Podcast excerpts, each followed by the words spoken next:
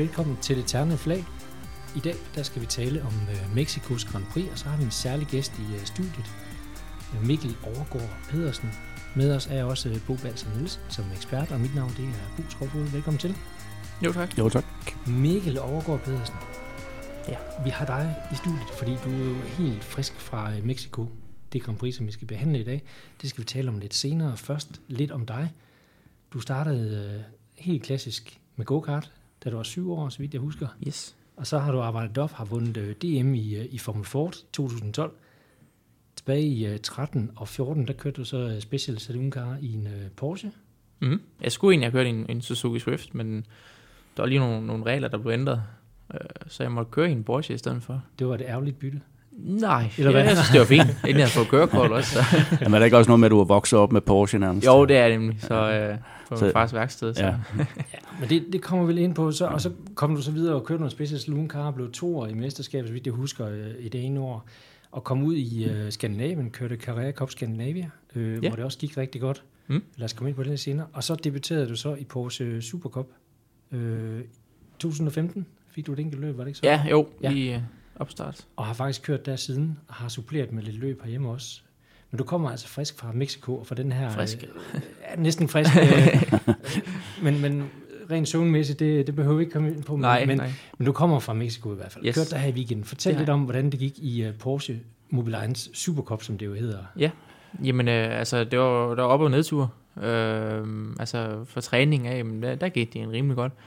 Vi var 8 på tiden, ud af de godt 30 biler. Øh, det eneste var, der var lige en, en lille problem med noget oliespil. Det kan nok godt være med en Porsche en gang imellem. Øh, hvor øh, der kom lang, lang spor af olie, øh, som så også øh, fik fundet vej under min dæk. så jeg skøjtede lidt rundt på et tidspunkt øh, til sidst, og måtte lige snit øh, væggen også lidt, men ikke noget, altså, det betød det store, men, men til sidst så var al olien simpelthen ud af, af bilen, så, så var det slut for træning. Øh, heldigvis har jeg stoppet den, da det, inden det blev helt slem, øh, men, øh, men det var så den træning. Så der var lige noget, noget nogle ting, og sager, der skulle skiftes på motoren derefter. Og jeg har én træning i en Vi har kun én træning. Weekend. Der er en træning, normalt en kvalifikation, og så normalt et løb om søndag. Men I kørte Yes. så to To løb, løb to i løb den den her weekend. her. weekend, i finale weekenden, som det jo var, ikke? Ja, er det, er det, man kalder en dobbelthætter, ikke? Altså, Jo. Øh, vi har I andre af dem i løbet af året? Vi, eller? har, vi havde vist i Spa, tror jeg også, det var. Ja. Øhm, så, så kun to gange, umiddelbart.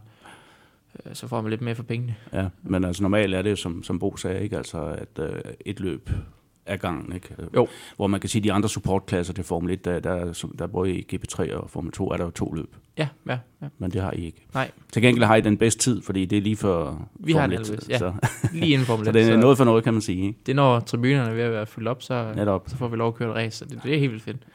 Det er det. Ja. Og jeg har jo altså, hvis lige må indskyde, jeg har jo kommenteret en hel del Porsche Supercup øh, på Eurosport gennem tiderne, så jeg kender godt formatet. Ikke? Jo, jo. Jamen det, Men øh, hvordan gik det så kvalifikationen? øh, jamen, så, så blev det spændende. Øh, fordi det, det startede godt ud. Vi, vi har to sæt dæk øh, at gå op med i, i, i kvalifikationen der. Og øh, vi var godt med på, på det første sæt. Øh, jeg tror endda, vi, vi var helt oppe om, omkring top 5 øh, på tiden. Men så, øh, det viser sig, at der, der har været lidt, øh, lidt regn inden. Øh, så banen var ikke helt tid op. Altså, det, det var tør, men, men der var nogle våde pletter og sådan. Så kørsene var også lidt fugtige. Sådan. Så det ændrer jo lidt på tiderne. Øh, og det vil sige, jamen, til sidst i, i kvalifikationen der, jamen, så, så tyder det mere op. Og, og så skulle vi ud på, på vores anden sæt dæk. Øh, og, og så, så skiftede det hele igen jo. Altså så havde du de to omgange der til at sætte tiden. Og jeg kom, jeg tror jeg røg ned som 12 øh, på, ja, til slut i, i tidsterning. Øh, men det var også, altså vi, vi kørte jo øh, fra, fra 12. pladsen, der var fire tiendele, eller sådan noget, til, ja. til inden for top 3. Øhm, og jeg mangler så de tre af dem på langsiderne. Kunne vi se på dataen efterfølgende. Så, så det er jo lidt, lidt surt, når, når man mangler det lige ud. Ja. Øhm, så det kunne vi ikke gøre så meget ved. Øh, Nej, hvis vi lige skal, skal bore lidt i det der med, med de tre tiendel på langsiderne, så har det jo noget at gøre med, med budgetter, øh, det har noget at gøre med, Det, med, ja. med bilens alder, det har noget at gøre med motorrenovationer og så videre. Prøv at fortælle lidt om det. Jamen, øh, jamen det, var, det var lidt sjovt. Altså, jeg, jeg stod på, på startgritten om, øh, om søndagen, tror jeg det var, og snakkede med, med Van Larken, som, som skulle starte bag mig der. Og ja, han kom så ind for top 5 om, om lørdagen. Øh, men jeg spurgte ind til hans, øh, hvor mange øh, kilometer hans bil har kørt. Øh, og den er så lige rundet 3500. Det synes jeg, det, det lød da godt nok ikke meget. Men øh, min, den har så kørt øh, knap 16.000 nu. Så, så det har jo lidt at, lidt at sige, det kunne vi se i, i lørdagens race der med, med knækket trækaksler og, og ting, der, der begynder at, at drille, som, som vi har haft lidt døj med i, i løbet af året. Der er også noget med, at chassiset bliver lidt, lidt blødere og sådan nogle ting blødere, ja. med, med alderen også. Ikke? Yes. Altså, og, og det, som det virkelig drejer sig om, det er, at du har ikke råd til øh, i dit budget at, at skifte. For eksempel den øh, knast eller trækaksel kunne have været skiftet. Det kunne øh, Og så, og så var du ikke udgået, vel? At skulle ja, have været det, ikke? Altså, ja. Og det samme med den motorrenovation, som du øh, undlod at lave, selvom at, øh, ja. den egentlig skulle have været foretaget, som også koster nogle hestekræfter. Ikke? Yes det, det er lidt det, vi er op mod, og når, når vi kører øh, i min tidstagning her, jamen, så plejer vi at sætte nogle bedre bremser på. Altså nu siger jeg bedre, men min kollega sætter nye bremser på, og så kan jeg få de bremser, der er sat på deres bil. Øh, så, så det er altid en, et spørgsmål om, om penge i, i det her. Altså, man vil jo gerne have det nye grej hver gang, men, øh, men sådan er det bare ikke lige. Ja, også bare lige for at illustrere jer, der ikke kender Porsche Supercup. Der er jo et par 30 til start. Var det ikke det i Mexico, mener det er? Øh, altså når du starter 12'er, så er det jo stadig en absolut bedste halvdel. Øh, og, og som du selv siger, I er jo super tæt. Altså jeg har set øh, øh, flere løb i år også, hvor, hvor hele feltet har ligget inden for øh, et sekund i kvalifikationen cirka. Så en tiendel her, en tiendel der, det betyder utrolig meget. Bare lige for at ja. sætte det lidt i, i relief, at, at det betyder utrolig meget. Tre tiendel på den lange side. Så er du altså... Jo, jo, jamen altså, så, så har jeg jo startet fire i, i løbet. Ja. Og det er jo lidt sjovere end at starte 12, fordi så kan vi også undgå at, at, at lave så mange buler, og der, der sker så meget der i, den ende af ja. feltet der. Øhm, og så jamen, i løbet, jamen, jeg, jeg kom jo hurtigt op af og, og kom op på, på syveren, og, og kørte faktisk efter ham, der lagde på 6. pladsen, hvor Ammermøller og, og Jellerolje, dem lagde lige foran. Øhm, eller kom op til den til sidst der, men, men så var der så lige noget med en trækaksel, der knækkede der. Og det, det, det kan man jo ikke gøre. Det kunne vi ikke gøre så meget ved der, det var bare ærgerligt. Så var der heldigvis et, et nyt race næste dag. Ja, det var, det var den gode ting, øh, altså, ja. fordi det gik jo væsentligt bedre. Øh, jeg tror, du slog på 10. pladsen, gør du ikke? Jo, på 10. pladsen, ja. så vi, vi kom i mål med, med en forholdsvis hel bil. Ja. Øh, forholdsvis. Der, forholdsvis. der må lige være lidt. No. Ja, jamen, øh, det var egentlig i, i starten af, af løbet. Jeg ved ikke lige, der blev kørt tæt, øh, og der blev lavet, lavet lidt buler, øh, både bagved, foran og, og på, på panelerne. Øh, men, men det værste var så set øh, min, øh, min kufanger øh, foran og, og frontlæben. Øh, sådan ude i højre side, der, der flækket. Og, øh, og hang lidt ned på jorden, og en stor plade, der, der hang ud og ikke gjorde noget godt for, for aerodynamikken. Øh, men, men det var, ja, det var lidt noget øve, men, men vi kom, alligevel kunne vi køre op mod øh, Van Larken og Webster og nogle af dem der, som, som ellers også øh, ligger over foran nogle gange. Øh, Jamen altså, jeg, jeg synes jo generelt, at det har været en kanonsæson øh, for dig. Altså virkelig med, det, med de midler, du har, og vi ved jo, du er op mod nogle store professionelle teams, øh, specielt tyske teams, ikke? østriske, hvor det er helt andre budgetter, man snakker om. Ikke? Altså, og jeg tænker jo nogle gange, altså det kan være lige så godt, altså dem, der betyder noget, jeg ved, du jo gerne tættere på Porsche formentlig. Mm. Det er vel målet, er det jo, ikke? Jo, det er. Altså, de ved jo godt, hvad du har at gøre med, ikke? Altså, så nogle det gange er... så er, så er en tiende plads bedre end en fjerde plads, øh, hvis det er øh, ja, forskellige omstændigheder. og det, det ved de også godt derude. Ja. Øhm, og, og det er også derfor, jeg har også fået en, et øgenavn, men som den fattige dansker, ja. øh, når vi står nede ved, ved Porsche. Mm. Og ja, det, det kan man både grine lidt af, og, men, men et eller andet sted kan man også være lidt stolt af det, for det, det er også noget, vi kan køre op mod dem. Ja, øh. altså jeg synes jo, det er fantastisk, fordi når vi ser på, nu havde vi Dennis Lind inden øh, ved den sidste podcast, som havde en fantastisk historie om den måde, han er kommet frem på. Nu, nu sidder du her, altså burde ikke deltage i Porsche Supercup på andet år, øh, mm. hvis man skal være helt øh, objektiv, men det, det får jo på en eller anden måde til at, til at lykkes. Ikke? Altså, det er noget med, at I kommer med jeres egen bil og så videre, så kommer I, bliver I koblet på et, et, et team dernede, ikke? Ja. som så altså, står for, for selve serviceringen, eller jo. hvordan? Ja. Jo, der, der har jeg så øh, fået det, det gamle bil øh, fra sidste år og køre i øh, af teamet, som kørte øh, både Supercup og Cup sidste år, mm. og kørte øh, ned Middle East, og, og så kom ud til en ny sæson i Supercuppen. Øh, så det er derfor, at den er slidt, men, men det gør også bare, at, at det blev lidt billigere. Ja. Så mm. i stedet for de der 5-6 millioner, så nærmer vi os 4 millioner i stedet for. Øh, selvfølgelig kommer der lige noget, noget skader og noget, som, men, men altså... Men det, du snakker om der, det er simpelthen et budget for Ja. en sæson. Ja. Ja. Vi har så også lidt, lidt andre planer for næste år med, med det og med bilen der, og, og selv eje den, og, og selvfølgelig skal man have en ny nu, fordi den, den er, den er øh, pensioneret, den bil der. Ja. Øhm, så så det, det ser jeg frem til, øh, hvis det kan lykkes igen. Det synes jeg også er, altså, er, en- er en god måde at fortsætte på, medmindre der kommer nogle, nogle helt øh, fantastiske tilbud. Ikke? Altså, det kan vi jo snakke Jo, jo, om lidt, lidt senere. Men jeg kunne godt tænke mig at høre lidt mere om, hvordan... Altså nu er kører i Mexico, vi, vi kommer ind på Formel 1-løbet øh, senere her, men, men alle snakker om, hvor anderledes det er. Altså selvfølgelig først og fremmest på grund af, at det foregår i 2.000 meters højde, eller godt og vel endda. Øhm, og, og der er nogle forskellige ting med, med asfaltbelægning, der måske er lidt mærkelige og sådan nogle ting. Hvordan var det? Øh, det var- første gang, du kørte så vidt jeg ved. Jeg, jeg var der faktisk sidste år. Var du det? Nå, det, Det var var også... Ja, jeg. okay. Øhm, Og gjorde det og, godt sidste Og år, vi ja. var sluttet på en 8. plads ja. øh, fra en 14. af eller et eller andet, så, så vi kom godt øh, med der også. Øhm, så det, det er fedt øh, at køre der. Øh, altså øh, lige med, øh, med tribuner og det der, når man kommer ind på stadion, øh, det, det er noget af en oplevelse med de mexikanere der.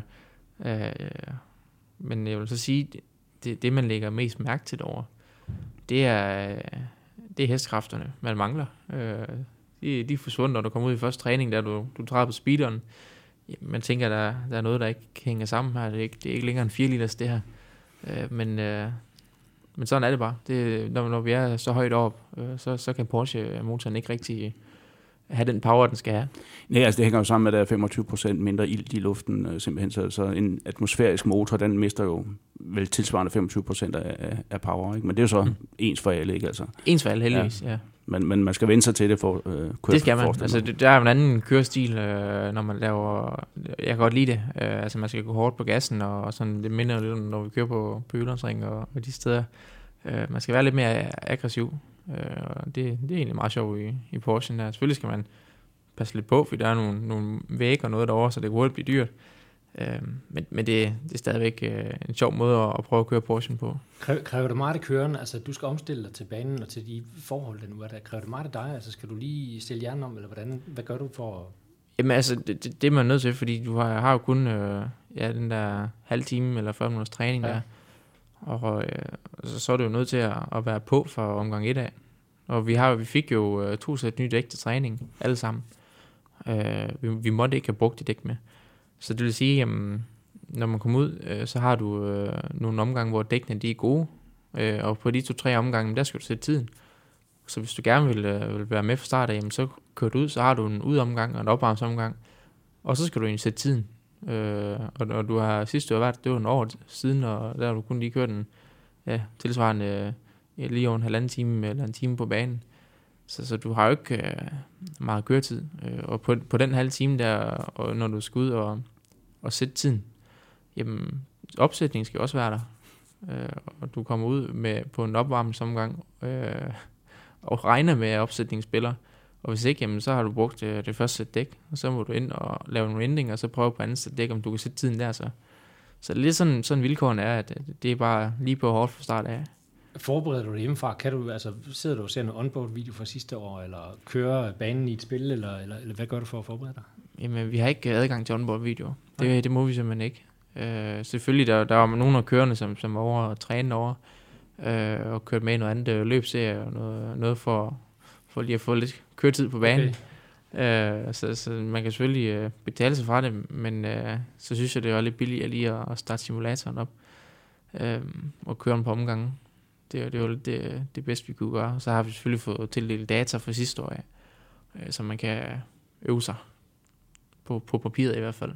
Så det er lige på hårdt. Altså det er jo det, vi snakkede om i forbindelse med USA's Grand Prix på Austin, hvor, hvor fredagen regnede væk. Ikke? Altså, og det gav muligvis et af de bedste løb, vi har set meget længe. Ikke? Altså det var, at alle kørende var sådan øh, på ukendt grund, kan man sige. Ikke? Altså de vidste ikke helt, hvordan dækkene ville opføre sig. Sådan noget. Det er også noget, der giver noget godt race, øh, når, når vi kommer til søndag eller lørdag i jeres tilfælde også. Ikke? Men altså, det må være et utroligt pres for køren. Altså det er jo lige fra øh, første go, at I skal være på. Og Det bare, Ja, men hvis du, hvis du ikke har, har styr på det i, efter træning der med opsætning og sådan noget, jamen, så starter du helt nede bagved i tidstagning. Øh, fordi du, du har bare ikke tid til at nå at, at øve dig nok øh, på opsætning. Så, så man skal, det er både held med, med, at du rammer rigtigt, øh, og, og dit team har nok øh, erfaring og, og nok biler med i teamet, som, som man kan nå at lave mange ændringer. Øh, så, så der er mange ting, der skal spille sammen. Hvad, hvad gør I så, hvad gør I så fra, fra træning til kvalifikation? Altså ændrer I noget på bilen? Det er jo, det er jo samme, dæk, I kører, samme dæktype, I kører på hele weekenden, mm. ikke? Ændrer I noget på bilen, eller er det bare øh, tømmer lidt af tanken, eller hvad gør I? Der skal ændres noget. Altid. Ja. Øh, bilen skal, skal ind og spores, cornerwise, alting, øh, hver gang den er kørt. Øh, Der, der bliver kørt så hårdt hen over købs og alting, øh, og det ser du jo også i, da du kommenterede der, at jamen, bilerne flyver rundt omkring, og, og det, det påvirker sporing og, og ting og sager, som, så, så der er altid et eller andet, der, der sidder skævt, når du kommer ind som Ja. ja. bil der. Men så sætter I bare tilbage til den, til de, den opsætning, du, du egentlig godt kunne lide at køre med, eller, eller ændrer I lidt Ja, men altså- eller hvordan? Hvis- du ikke er for os, så ændrer man jo noget. Øh, det vil man altid gøre. Man vil altid prøve at finde lidt mere fart, og det er man også bare nødt til. Ja. Øh, fordi alle sammen forbe- forbedrer sig hele tiden øh, lidt, og, og det, det skal vi også. Ja. Uanset om, om det er træning eller tidstræning, eller hvad det er. Men hvor meget kan man egentlig øh, ændre på den bil der? Altså, det, det er jo meget sådan øh, ens, altså det er jo ens kopbiler, øh, Ja. øh, vi snakker om, ikke også? Altså, du kan ændre på ridehøjde, går ud fra, du kan øh, sporing, og Ridehøjde- kan man også ændre på, på støddæmper og, Nej, og krængning? Heldigvis ikke. Så, Nej. så, så, det er det, det, standard har vi en ting mindre. Øhm, men, men vi har kringningsstabilisator. Vi har ja, ridehøjde, som du Mm. sagde, som, som der, der ændrer man faktisk en del. Øh, og, og så er hæksbøjlen, øh, men også boring, der, der kan man også lave alt muligt med kamp og ting, så vi kører med meget kamper på dem her. Og sådan. Så, så man, man kan jo lave alt muligt. Øh, Hvad med gearinger? Er de faste? gearing er fast. Okay, Øhm, så der er ikke noget der? Nej. Det passer lige med, med, med Monza på, på topfarten der. Med 2,85 render den ud til. Ja. Ja, og det er egentlig... også- Og så kan den simpelthen ikke køre hurtigere? Nej, det er det, der, Det er det, der den stopper kan. 6. gear. Ja. hvad, kører de i Mexico? Fordi Der kører vi ikke så hurtigt. Langsiden er jo lidt længere end Ja, på Monza og egentlig, men, men I kommer slet ikke så højt op. Det gør vi nemlig ikke. Og det er jo helt, altså... Du, du sidder jo nærmest og kan drikke kaffe ned ad langsiden der, fordi den er så lang. Men, men alligevel, jamen, topfarten er bare ikke lige så høj som, som på Monza. Det hænger jo sammen med den mindre øh, hestekraft, de har. Ikke? Ja, Ja. det... øh, Men i øvrigt, altså det selve banen, hvis vi lige skal vende lidt tilbage til, det er jo en mærkelig bane, ikke? Altså, fordi den har øh, den længste langside, som I Mm. overhovedet kører på, ikke? Øh, og så kommer der en, en sektor 2, som er sådan en Mickey Mouse-sektion. Det er ikke? helt- øh, helt underligt. Ja, og så, så igen på baglangsiden op i, i gearen, og så kommer det der stadionsektionen, som også er langsom, ikke? ja, Så altså, det er både det ene og det andet, ikke? Man kan se lidt med, som Jyllandsringen med, en- med en kæmpe langside. Mm. altså, øh, der, der, er jo, øh, der er jo det hele på den bane her. Øh, Du har også nogle hurtige sving, men, men så går du også helt ned i de sving, hvor det virkelig er først gear, og, Mm. og det Porting kan lige dreje rundt om hjørnet. Øh, og det, det, det er jo fedt at, at- have det hele øh, på én omgang. Det må i hvert fald være, være udfordrende, ikke? Altså, Det er udfordrende for, Ja. både for opsætning også. Ja. Altså, der er, jo- man skal også vælge, hvor, hvor vil du hente farten? Vil du have, at den skal køre bedst i de hurtige sving, eller en langsom sving, eller det skal man lave en mellemting, eller hvad gør man? Øh, så så der, der kan laves mange spændende opsætninger øh, på sådan en bane. Hvor, øh, hvor rangerer du den bane i Mexico? Blandt dine favoritter, blandt dem, du har kørt på i år i Så- kalenderen? Jeg må sige, at Monaco, den, den ligger jo rimelig højt. Ja. Øh, men øh, altså Mexico, det er også helt klart en af de fedeste, Okay. okay. bestemt. Øh, det, det er jo øh, også lidt unikt at, at få lov at køre derovre. Øh, Hvad med Hockenheim? Der startede du trods alt. Var det ikke i første startrække? jo, jo, der, der startede det helt så- foran, så den, Som regel kan man bedst lide den bane, hvor, man, Det hvor jo det går det. bedst. Ja, der, så, så ja, Monaco, ja, Ja. så Hockenheim, øh, den er også rigtig fed. Øhm, den, men den ligger jo blandt, øh, blandt dem der også, fordi jamen, vi, vi havde jo god fart derovre, øh, så, så jeg kan også godt lide den. Øhm, ja, den, den, den er med i top 5. Øh, de- Nu nævner, du nævner selv den her stadionsektion, de ja. Ja. har, hvor, hvor I kører ind igennem uh, tunnelen der, ikke? Altså, kan, du beskrive uh, følelsen, når du sidder i bilen? Altså, fornemmer du alt det, der sker ude på tribunerne? Og... Altså, jeg har jo lidt andet at tænke på, øh, når det er. Men, øh, men altså, når, selvfølgelig når løbet er slut, så når man kigger op, og man ser alle fansene, det, det er helt, øh, det er jo, det er jo kæmpestort. Og, og det, det tredje gear sving, du, du kommer i, inden du kører ind, øh, lige da du kører ind på, på stadion der, du, du ser jo, øh, der ser du alle folk, der sidder oppe øh, på den ene side, og så vender du bilen og kigger over på den anden side, så der er bare folk, uanset hvor du kigger Ja. ind. Øh, så det, det er en fed oplevelse. Ja. Og så helt ned i, i første gear der, og, og få den vendt rundt, og det, det er fedt. Hvordan er stemningen? Hvordan er atmosfæren derovre på, i Mexico og omkring banen og det der? Altså man kan se, der de, de laver noget af et show ud af det, og også, de, de fejrer jo også, øh, de har jo de fejrer de døde, eller et eller andet, øh, ja. det havde de også den weekend der, så folk de kommer jo klædt ud, og jeg ved ikke hvad, så det, det, er, det er noget helt andet, end man, man ser hjemme i Europa. Ja. Øh, de gør virkelig noget af det. Jeg tror også, jeg har læst et eller andet sted, at arrangørerne øh, to år i træk er blevet valgt til at være den bedste arrangør af Formel 1 i hvert fald, og, det, og der hører I jo med i pakken, kan man sige. Jo, jo, ja. Men jeg kunne godt tænke mig at spørge om, om når jeg nu har snakket om bilerne, ikke? Altså, hvordan de bliver påvirket af, af den tynde luft og sådan noget. Hvad med dig? Altså køren? Jamen, jeg har heldigvis forberedt mig en del på det, for jeg vidste godt, øh, at det ville skulle blive lidt hårdt, det der. Øh, men jeg havde nogle, nogle teamkollegaer, som også nævnte sådan, at altså, man kan godt mærke, det med, det med luften derude, de, de svedte jo, og, altså, det gør man jo. Men øh, der var en af dem, han, han havde det ikke så godt med det. Øh, og det, du kunne også godt mærke, altså, hvis man, når man skal op øh, på hotellet, og man tog trappen i stedet for elevatoren, altså, så puster man, når man kommer op. Øh, det, det er noget helt andet. Hvor mange dage før ankommer man så for ligesom at akklimatisere sig? Jeg ankom, øh, jeg tror det var mandag aften, og øh, ja, så havde jeg jo tirsdag og onsdag lige til at få kigget i motionscenteret og sådan lidt. Og så torsdag ud på banen og gå igennem trackwalk og alt det der. Øh, så, så, og så går, det, ja, så går vi i gang fredag med, med alt, hvad vi skal igennem med licenskontrol. Og det er nok til, at man ligesom kan få luft, øh, altså at- være der nogle dage i forvejen. Og, og Altså, øh, du vender dig mere til det, så ja. Altså lige Mm. de der to dage før, det, det hjalp, synes jeg. Øh, og at man lige fik øh, pulsen op og fik vendet sig til, til, at der ikke var noget luft. Jamen, det svarer jo lidt til højdetræning, som man bruger i andre sportsgrene, ikke? Altså, for ligesom, at, at blodet eller kroppen skal vende sig til det, ikke? Og når Mm. du så kommer ned i lavere højde, så øh, må du være fyldt med energi, men det var du så ikke. du, du træt, Nej, da du kom der, var, der var meget træt, men man kunne Ja. godt mærke, at det, det har påvirket en lidt, det der. Ja.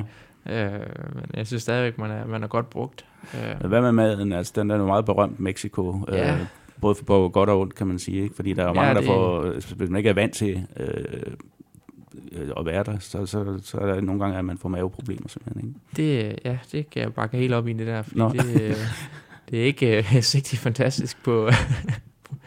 ja, jeg var ikke stor fan af maden. Øh, men det var også hotelmad. Altså, det, ja. det var det eneste, vi fik. Fordi det var, du var på banen, så var du på hotel, og så var du på Mm. banen. Altså, det, ja, Men øh, tager man nogle forholdsregler der? Har du noget vand med, for eksempel? der skal drikkes rigtig, rigtig meget Ja, vand. men tager du drikke det lokale vand? Nej, nej, nej, nej. Det, det, det skulle vi ikke. Bare sådan noget som, altså, når man snakker om lokalområdet der, altså, vi må ikke engang tage en taxa. Nej. Øh, så det er jo sådan Ja, sikkerhedsmæssige årsager. ikke? sikkerhedsmæssigt, Ja, ja. ja det, det. Var, Altså Mexico, og så det næste er Brasilien, det er så det næste Formel 1 Grand Ja. Prix. Altså, det er jo berygtet for det der, ikke? det, øh, ja, og det, det, den er sgu god nok. Team fik stjålet deres lejebil også, og altså, det er sådan lidt, der er lidt øh, korruption og, Mm. mm. og sådan nogle ting, øh, men Ja. ja. så længe man er inde på banen, så, ja, så er det bedre. Men det er også inde i ja, Mexico City, og det er jo et kæmpe område, og Ja, 30 millioner mennesker. Ja, og flere biler, end vi, Ja. vi mennesker i Danmark. Ja. Ja. Øh, så det er jo helt, helt vanvittigt. Ja. Ja. Så bare vi skulle køre de 4 km hen til banen, jamen det tog jo over en halv time. og man må ikke gå, fordi det, det er farligt. ja. Ja. Øh, det, der er nogle ting, man skal vende sig til. Nu kommer vi ind på nogle andre baner, Hockenheim og, øh, og, og Monaco også. Skal vi ikke snakke lidt om sæsonen så? Lidt højdepunkter fra den sæson. Altså Monaco, femtepladsen dernede, tænker jeg, det må rangere som øh, Det var, et af de helt store øjeblikke i sæsonen. det var stort, Ja. øh, og jeg var, jeg var meget glad. Øh, altså, vi kunne se jamen, i tidstagning, og jeg var faktisk lige ved at sætte tiden på en anden plads, øh, og, og det gjorde jeg. Øh, og så kom øh, track limit så lige og banke på døren, fordi jeg jo lige var ja, 10 cm indover, eller sådan lidt. Altså, det, det er jo små ting, men, men når man ser det på... Jeg, har- jeg har fået øh, filen af Race Directoren, fordi jeg brokkede mig lidt. øh, så kunne man så godt se, at jeg var lige hen over øh, track limits med alle fire hjul. Okay. Øh, og vi må godt være der, og vi må være lige på grænsen, men de 10 cm, der, det, det, er- Hvad sving Det var det i? det var chikanen øh, omkring swimmingpoolen. Ja. Øh, fordi der, der skal det simpelthen... Det kan næsten lige gå. Ja, med flat out. Ja, stort set. Ja. Øh, og, og det, ja, Så røg den bedste tid, eller hvad? så røg den bedste tid, Ja. ja. og så startede jeg så som syv, tror jeg det var. Ja. Øh, så der var lige lidt, jeg vidste godt, at jeg havde, jeg havde farten til at, til at kunne gøre mere, men, men det, ja, med de track limits der og sådan så vidste jeg godt, at der, der skulle overhales i løbet. Øh, og det blev det også. Øh, jeg fulgtes med, med ham, med Japan Lagen, som, som mange kender fra Super med. Og, øh, og vi kom forbi øh, min, min teamkollega over ham og, og kørte øh, med Tio Drulli og dem der kørte fra dem bagved. Og, og egentlig kunne hænge nogenlunde på, på den forreste række af de første tre biler der, og fuldt lige bag øh, Van Lagen. hvor man godt kunne mærke, at jeg ville egentlig meget gerne forbi ham her, fordi øh, så, så er der kun en placering mere, så står vi på podiet. Og i, i Monaco skader der, jamen der kan alt ske, fordi var der en, lige lige af væggen, jamen så holder man jo parkeret der. Øhm, men, men det var vigtigt, det var en umulig kamp at, at finde en vej udenom ham, fordi han er, han er rutineret. Ja. Men altså, jeg var meget imponeret af din åbningsomgang. Jeg tror, du tog en øh, på ydersiden af Madsen E. Ja, det var drudig. Øh, ja, det var simpelthen øh, en det var... fantastisk manøvre, fordi de fleste, der prøver det der at køre uden for spor deroppe, de havner altså inde i autoværden. Ja, og jeg så også en, øh, starten fra forløbet øh, sidste år øh, på YouTube dagen før. Og, øh, og der kunne jeg godt se, at der var ham, øh, jeg ved ikke om det var Engelhardt, eller hvem det var, som, som prøvede på ydersiden der, og han røg, han røg faktisk i væggen. Mm. Så, øh, så det tænker jeg... Og spørger okay. Max Verstappen om det også. Fordi det ja, det kunne man jo også. så. Men øh, ja, det, det, det gik. Ja, det var en helt fantastisk manøvre, faktisk. ja. så, så det må også, hvis vi kigger på enkelte begivenheder, så må det næsten være højdepunkt. Ikke? Altså, jo, jo. Altså, altså hele Monaco, men, men så enkelt, det, det højeste i Monaco, det må så være den ja. manøvre der. Altså, det, det synes jeg, det må være. Ikke? Altså. det, det, var, det var fedt. Ja. Øhm, men ja, altså, så, så kom Hockenheim, øhm, som så var en overraskelse, fordi min køretid på banen, det var ikke ret stor. Øh, og så kom jeg ud i tidstagning og sætter tiden på en anden plads. Blandt, ja, der var jo næsten 34 biler øh, den weekend. Så, så det var helt, helt vanvittigt foran Ammermøller og lige de kendte her der. Og Ammermøller som vandt mesterskabet her yes. i weekenden. Ja. ja, han vandt. Ja. For andet år i træk, ikke? Eller, jo, han vandt ja, også jo, sidste ja. år.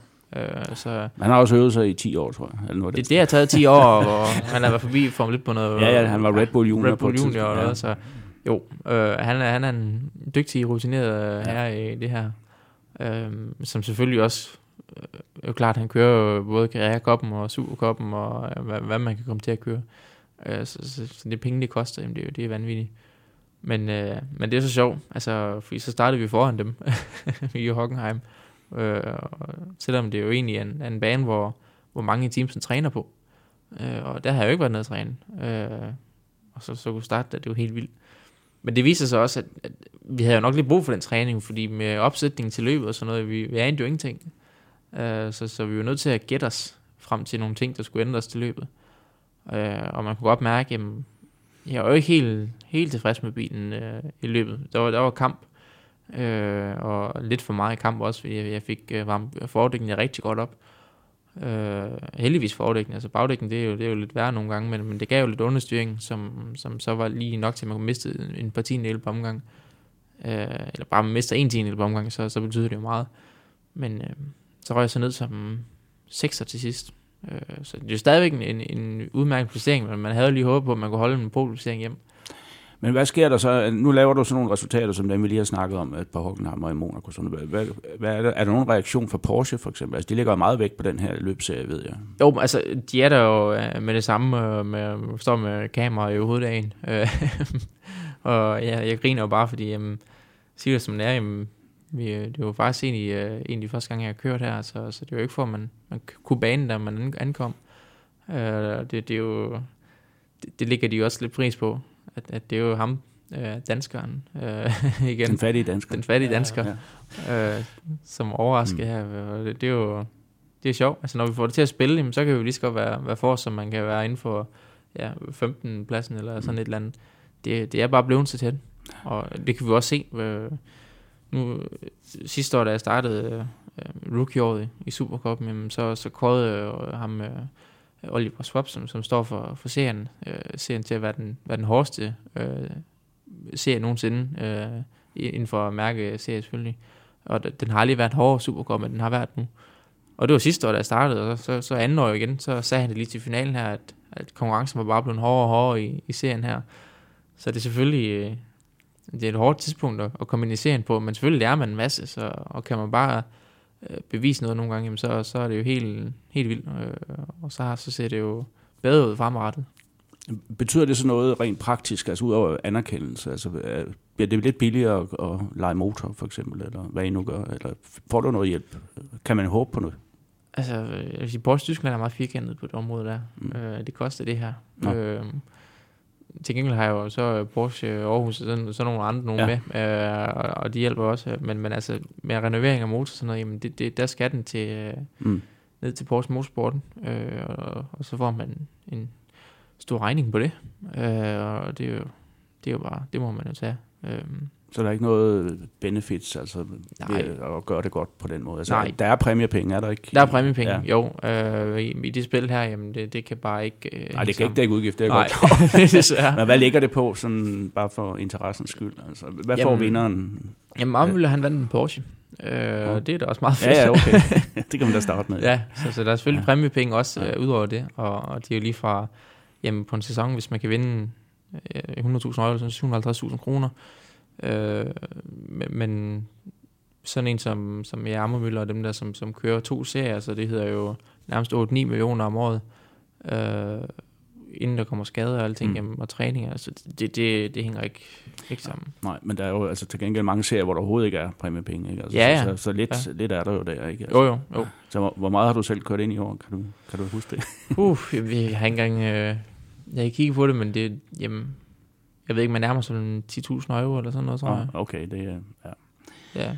det kan dække rejserne. Det dækker lidt af Det hvert fald, ja. Lidt af det, ja, Ja. ja. flybillet og noget. Øh, Ja. ja. Men, Men du, du sluttede 11 i mesterskabet i år. Yes, øh, ja. Så vidt jeg lige husker, ikke? Øh, Ammer Møller, som, som øh, vandt, som sagt, ikke? Mm. Altså en hård kamp var foran, og, og jeg har set øh, tre løb i år, det var øh, altså live, og det var, det var fede løb alt sammen. Du rendte lidt ind i nogle øh, tekniske besværligheder her og der. Ja. Øh, senest, det jeg husker, det var Monza, Monza, fald, ja. hvor der var punkteringer Det var- og en masse. Hvad, hvad skete der dernede? Jamen, det var, det var, altså, vi vidste godt, det var, det var banen, hvor vi ville få lidt døje med venstre baghjul. Og det kan man også se i Formel 1'erne, jamen, de, de havde jo lidt samme problem med, med noget dæk der. Og, øh, og det viser bare købsene på, på banen. Øh, de er simpelthen så, så spidse og skarpe, at, det, det river bare dækket i stykker. Øh, så så, så det, det døde vi med. Øh, men, men vi håbede på, at det kunne holde. Og det var et, et eller andet sted bare et lotteri. Øh, det skulle bare holde i mål. For I var nødt til at bruge de købs. Vi var nødt til det. Ellers så var man ingen steder. Og ellers så, så nej, øh, altså, mistede du ja, få tiende igen på omgangen, så, så røg du ned bagved. Ja. Øh, Lige med samme. Øhm, så, og jeg lavede der, og, og var egentlig ved at kæmpe om femtepladsen, og altså, vi havde jo helt vildt god fart på Monza. Øhm, Det så rigtig godt ud. det var mega godt. Ja. Det var, det var fedt, og Ja. jo, fed bane. Øhm, men så lige ja, på sidste eller anden sidste omgang, så sprang dækket, så, så måtte man jo udgå. Ja. Øhm, så, så heldigvis uden skader, det var bare et dæk. Men der var jo, ja, udover mig, så var der jo en seks bil andre, der også øh, lige til sidst, der også øh, sprang dæk. Ja. Så, så ja, der kan man se, måske skulle de til at kigge på den bane der, eller et eller andet. Ja, men de vil jo nok bare svare, I kan bare lade være at køre ud på købsene jo. Ja, ja, men, ja Men- og det er også lidt, altså det snakker vi også om, øh, der, at, at der var nogle steder, hvor man mistænkte, den kører her for, den skulle man lige passe lidt mere på, men så igen, når man, når man, når man kører i sådan en superkopløb, og der er en bil foran dig, du kigger i et spejl, så ser du en bil bagved, og, og der er biler bagved ham, og bil foran ham, foran, altså vi kører på en, på en lang snor, øh, og kører du ikke øh, så hurtigt, som, som man nu kan køre øh, på den bane øh, med under de forhold, jamen, så, så er du på, på spanden, altså, så kommer de forbi, og kommer der en bil forbi, jamen, så kommer der en mere. Ja, så åbner man en ladeport, ikke? Ja. Altså, Og får du først lidt skidt Ja. på din dæk, jamen, Ja. så er det nærmest af banen jo. Så det, det er hårde vilkår, men Men hvis vi lige øh, skal kigge lidt længere tilbage, da du begyndte din karriere, altså Bo sagde jo, at så meget rigtigt, at du har som alle andre stort set har øh, startet i go-kart, øh, kørt på Thy-banen, tænker jeg. ja, ja, Den kender du, øh, kunne jeg forestille mig. Og så yes. Et enkelt år i, i Formel Ford. Men allerede efter et år i Formel Ford, så skifter du så til, til standardvogn og, og GT-biler. Ikke? Yes. Altså, var det en bevidst handling, eller øh, havde du Jamen- gerne fortsat i, i Formelbiler øh, for at prøve talentet af den vej, eller var det? Jamen, altså, altså- lå det ligesom i kortene? Men man vidste jo godt lidt, at øhm, for en bil, det, det ville jo koste helt vildt mange penge. Mm. Øh, nu koster det her mange penge, men det andet ville koste rigtig mange penge. Øh, og, og på, på baggrund af min far øh, og hans værksted, og det, så har det altid, altså jeg kan huske, når vi sad i stuen og så, øh, så Carrera Cup og, og Super Cup og sådan noget, det var, det var en drøm bare at komme ned og se sådan en løb. Øh, og, og så, jamen, så da vi stod på Jyllandsring og, og så øh, ham op fra Norge, der kom i en, i en Porsche, en 97 Cup-bil, og det var helt vildt. og Vi drømte om at kunne komme ud og køre i sådan en dag. Øh, og det lykkedes så, der, da vi kørte til Italien og hentede en, og selv kunne, kunne stille op med, med team og mandskab, og, og så kunne vi sige, at det gik jo egentlig godt. Og, og der kom jo ham, øh, nordmanden der, øh, Peter Høst, som, som så gik ind og, og sponsorerede min dæk øh, til Carrera. Og det gav jo den mulighed, at Ja, så i kunne vi køre? Ja. ja. i, i Skandinavien. Og det er også en, en anderledes karrierevej end de fleste andre. Det er det. Altså, ja. øh, jo. Og, og hoppe til Sverige, og så bruge det som springbræt til, til Ja. ja. Porsche Supercup. Ikke? det, det er noget at springe. Ja. Ja. Og komme fra de små øh, ja, Mickey Mouse-baner øh, til at komme ud på de store, øh, ja, legendariske baner, nogle af dem. Øh, så så det, det, er jo, det er jo noget, der var noget kørestil, noget, der skulle ændres, og ting og sager, men ja, det, det vi slipper godt fra det nu. Øh, Men var der ikke noget med, altså selvom du er dansker, øh, og så kører i Sverige, altså, så, så er det noget med, at serien peger på en kører, Ja. som skal sendes videre. Og Der- selvom der du var var jo- dansker, så pegede de på dig, så vidt jeg kan huske. Ja. Ikke? der, var- der er jo Porsche, som, øh, som har nogle, ja, øh, der var noget talentspejder øh, til stede, og øh, som, som jeg fik nogle, en god snak med der, som øh, ville have mig til, til juniorprogrammet, øh, som jeg er faktisk den eneste dansker til, til den del af programmet der, for, for en springbræt til Superkoppen. Og øh, det vil jeg da gerne, jeg vil da gerne derned. Øh, Og der er vi tilbage i, i 2015, ikke? i 2015, ja. ja. Øh, så, så jeg tog, øh, tog øh, bilen der og kørte til, det var lavsidsringen, vi skulle køre på. Vi var ni kører i alt. Og, øh, og den heldige af de kører vil, vil så få øh, komme ind som juniorkører ved Porsche. Og øh, det, jeg tog det bare sådan, det kom. Jeg har kendt ikke lavsidsring. Øh, jeg har aldrig kørt på, på en stor europæisk racerbane, før jeg har kørt på Jyllandsring og, og lidt på Knudstorp og de baner i Sverige. Øhm, så, så det med kørestilen, jamen, det lærte jeg allerede noget af, øh, da jeg var under juniorprogrammet. Men øh, jeg var jo lidt snu øh, og lige stå til tider på de andre og sådan noget, fordi vi, vi havde jo ikke rigtig en idé om, hvor hurtigt de andre kørte. Øh, men men øh, det havde man så, når man stod med stopudet, og så kunne man se, at farten var faktisk fin. Øh, vi var med fremme. Øh, men, men da vi så kom til, til sidste dagen i programmet, og, og, og man skulle høre, eller blev spurgt om, hvordan jeg ville skaffe øh, de resterende, øh, ja, det var noget med 200-300.000 euro eller sådan noget, øh, og de kom også med øh, 200.000 euro, tror jeg det var. Øh, men hvordan jeg ville skaffe de resterende, det var sådan lidt, jamen, hvad... Ja, jeg var mekanikerlærer, altså jeg, jeg havde ingen penge. Så øh, det, selvfølgelig ville, ville det ikke kunne lade sig gøre. Øh, og man kan jo ikke bare stå og sige noget, fordi øh, man, det er jo, skal være realistisk. Altså, øh, jeg var bare i lærer som mekaniker. Øh, men, men øh, på trods af det, jamen, så, så tog man ligesom kampen op, og, og gik ud og bankede på døre, og gik ud og fandt nogle sponsorer. Og, og det, det tog jo fart. Øh, lige pludselig, lige pludselig så, så kom man til Supercup-løb. Øh, godt nok med, med Johns tømmerbiler og en, og en uh, trailer bagpå, og så en Borg Supercup-bil op på den. Øh, Det tror jeg ikke, de har set før. det har de aldrig set før. Og, og så ikke, når, når køren stiger ud af den kassevogn der, øh, sammen med hans øh, makker der, Ja. og så går over til Michelin, når løbet er færdigt, og tager nogle dæk med hjem og smider ind bag kassebilen og sådan. Sådan nogle ting, der, det, det har man sgu aldrig set før i Supercup, så det er jo det er helt vildt sjovt. Øh, Ja, og når det så lykkes, ikke? Altså, og når det lykkes. Ja, Øh, Men som jeg har forstået det, så har jeg også lykkes jer at opbygge en, en, en stærk lokal sponsorgruppe, ikke? Altså, Jo. altså meget øh, egens ja, altså betonet, ikke? området, øh, og, og ja, CC Cars og, og sådan, altså, så der er nogle rigtig gode øh, sponsorer med. Er du for Struer, ikke også? Altså det er oppe i, Jo, i den... Ja, i den Ansområdet øh, Ja. ja. kommer han fra, og, og så har vi også noget lidt forhus, uh, Timing Center, som, Ja. ja. som hovedsponsor. Og, og, Men igen synes jeg altså, det er en fantastisk historie, fordi det viser, at, at øh, presser man nok på, og vil man det nok, og sådan nogle ting, så, så er der nogle ting, der kan lade sig gøre. Ja. Fordi altså, jeg får tit at vide i, min, i mit job som, som sportschef, hvorfor gider jeg overhovedet prøve? Vi har jo ingen penge. Men altså, jeg kan jo pege på en hel række af kører som dig, altså, som er kommet øh, langt, øh, bare ved talent og hårdt arbejde. Men det er ikke noget, der kommer af sig selv. Det gør det ikke. Og det, det her, altså, heldigvis, jeg fik en, en, en sponsorbil, en, en lille Toyota Aygo at køre i. Og så havde jeg med mig købt mange kilometer den for at køre rundt, landet rundt og banke på døre. Øh, og det, det her, jamen, når man ser tilbage på det, jamen, det, er jo, det er jo vanvittigt, hvad, øh, hvor svært det har været. Øh, men, men det lykkedes jo. Øh, og jeg blev også sådan helt selv, da, da man, ja, da man holdt på, på startgritten, holdt op. Hvad skete der lige her? Altså, så holdt man der skulle lige pludselig. Så ja, Ja, det er jo det, som altså, jeg nogle gange har lidt problemer med at fortælle øh, mine kollegaer i andre sportsforbund og Team Danmark. Sådan, altså, den måde, det er bygget op på i motorsport, det er jo, at du, du danner din egen porte, øh, dommer, eller sponsorportefølje. Ikke?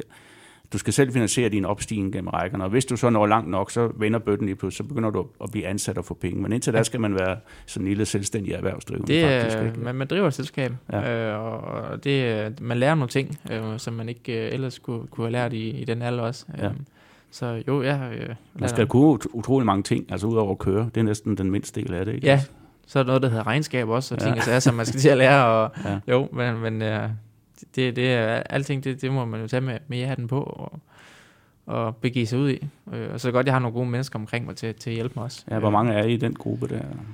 Jamen, øh, vi har jo det, det danske team, Mm. øh, som, som både sørger for ja, med, med racerbil og, og, og så videre, til, når vi er ude til de danske løb og, og sponsorarrangementer og alt det der.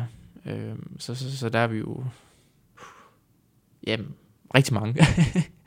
I hvert fald en 15 mennesker, eller et Ja. eller andet, hvis ikke Er flere. det sådan Øh, en, fast gruppe, du har? Ja, familie, venner Ja. og bekendte, altså, så, så der er alle sammen øh, vil, vil hjælpe om det her, det, det er jo helt vildt.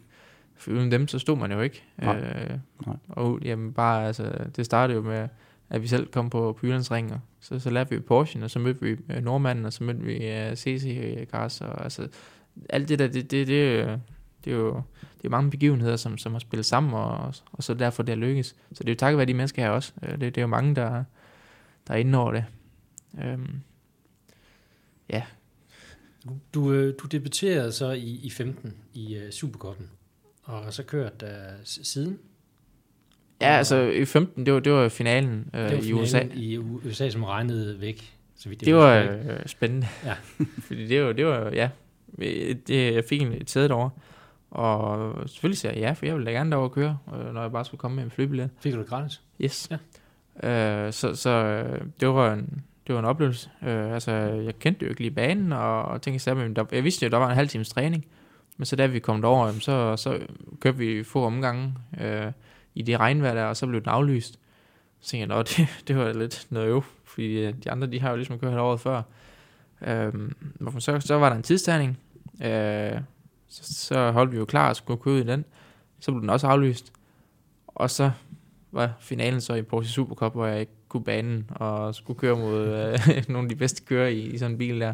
Øh, så det, det var lidt en, en oplevelse, men altså det gik trods alt fint. Øh, jeg tror, vi var midtfeltet 15 eller sådan et eller andet. Øh, men det var også, ja altså, den blev hårdere siden Supercuppen, så det kan man også godt mærke. Øh, men det, det var fedt. Et gratis sæde, det siger man ikke nej til. Det kan jeg godt forstå. Og så kørte du i 16, 17, øh, og så i, i år også altså. Og hvad øh, næste år? Hvad kigger du på der? Jamen, øh, der er egentlig øh, flere ting op at vende. Altså, øh, selvfølgelig, nu vil jeg jo gerne øh, tage en år mere i Supercuppen, og, og kunne øh, køre med nogle, nogle pokaler. Øh, det ville jo være helt vildt. Øh, vi har været tæt på flere gange i år, men, men nu, nu vil jeg have, at det skal lykkes næste år. Øhm, og det tror jeg også på med lige den mere erfaring, og, og nu har man lige, for eksempel med Hockenheim, nu har man lige kørt løb derinde, øh, inden man kommer den næste gang. Øh, så så det, det, det ser bedre ud på den måde. Og nu skal jeg bare lige ud og snakke med sponsor igen og noget, så det, der er selvfølgelig lang vej.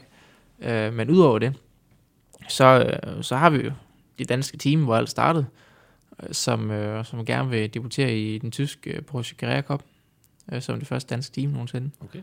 Øh, og der vil jeg jo gerne være køre i. Så øh, der, der er nogle, der, der sker noget. Øh, og det er jo også, altså, når, når man kører sådan, sådan en Supercup-serie, jamen, altså, mange af kørerne, de kører også Carrera Cup for, for den ekstra køretid træning, som altid er, er skarp, og, og kører mod de samme konkurrenter og, og på de samme baner. Jamen, altså, det, det, det er egentlig rimelig nødvendigt for, for at kunne være blande sig foran. Øhm, så, så nu vil jeg også, øh, nu har vi jo en, en måde, jeg kan gøre det på til nogle, til nogle billigere penge, øh, end at skulle betale øh, sådan 4-5 millioner øh, for et lavt budget i, i et stort team. Så, øh, så, så det er jo, det, det håber jeg, at der lykkes i hvert fald. Porsche har jo en dansk fabrikskører. Det har- Værksfarer Michael Christensen. Yes. Er, er det, ser du nogle gange, øh, får du nogle råd af ham? Eller? Nej. Han, han, han er jo Øh, helt altså, anden det- sted, det, det- ved jeg godt, ikke? Ja, han er helt andet sted. Ja. Øh, og jeg, det, ser det, ham, jeg ser ham stort set aldrig, kunne jeg forestille mig. nej, det, det, Altså, desværre, altså, han, ja. det er jo øh, det er idol, altså det, det er det, man Mm. godt kunne tænke sig, Ja, øh, at lave det, han laver. Øh, så, så det er jo, det kan man tage den af for, altså, Det viser også, det kan lade sig gøre, ikke? Altså, og det viser det skal gøre. Jo, Ja. det gør det. Ja. Øh, og han har også været i Supercuppen, og, og ved også, hvor hård den er. Øh, så, så jeg håber da også, at, at det kan bane min vej til, til øh, sådan en sæde der, som, som han har. Det er i hvert fald Og en det af måderne at gøre det på, det er helt sikkert, ikke? Ja, det, er- det er en god måde at gøre det på. Øh, og øh, og det, er, jo- det er jo en drøm at, at kunne køre Le Mans, ja, og køre på Porsche, og alt det der, det, det, må, det må tiden jo vise. Hvad. I hvert fald spændende og godt at høre, at der allerede er, er gode planer for næste år. Øh, Der er mange racerkører på den her tid af året, som, som ikke ved, hvad de skal næste år. Ikke? Ja, ja. Så, men øh, det har I Jeg vil holde mig, ja. holde mig til en Porsche i hvert fald. Ja, ja. Øh, det, det er vigtigt efter så mange år i Ja. sådan en, og det, det er jo, altså, når man kører en Porsche, så kan man køre alting, siger de, øh, fordi den, den kører virkelig, øh, Ja, men den er jo speciel med Den er den, øh, speciel. med hækmotor og sådan noget. Ja. øh, og det er så lang tid at lære sådan en, og ja, koster mange penge, men nu, mm. nu er alle de penge og alting, der er offret på, på at lære at køre den bil her, jamen, det, det håber jeg, der kommer til gode, øh, altså nu har vi selvfølgelig haft nogle gode placeringer i år, men, men at kunne kæmpe om, og med helt frem næste år, det, det vil jeg, det vil være Ja, fantastisk. planen er at være knyttet til det, det samme team øh, i Porsche Supercup. Eller, Ja, altså, det, det er lidt uklart lige nu. Nå. Øh, altså, det, det kommer an på, øh, jeg har fået nogle tilbud om, øh, hvis man får noget, der er lidt billigere, du ved, altså, nu kender jeg selvfølgelig alle menneskerne her, og, og de, de vil også øh, mig det bedste, og sådan, så, så det, men jeg ved ikke lige helt nu, hvad, men, men det bliver nok højst sandsynligt sammen. mm. Mm. Godt. Det kan være, det er øh, cue til, at vi skal vende hovedet tilbage til Mexico og, og Formel 1 Grand Prix, hvor vi stadigvæk har øh, altså Mikkel Overgaard Pedersen i studiet her, og Bo Balser Nielsen, og så jeg selv, Bo Skovfod. Mexikos Grand Prix 2018. Vi fik jo øh, sat navn på en titel i hvert fald, Bo Balser Nielsen. Hvordan så du øh, weekenden? Jamen, atypisk.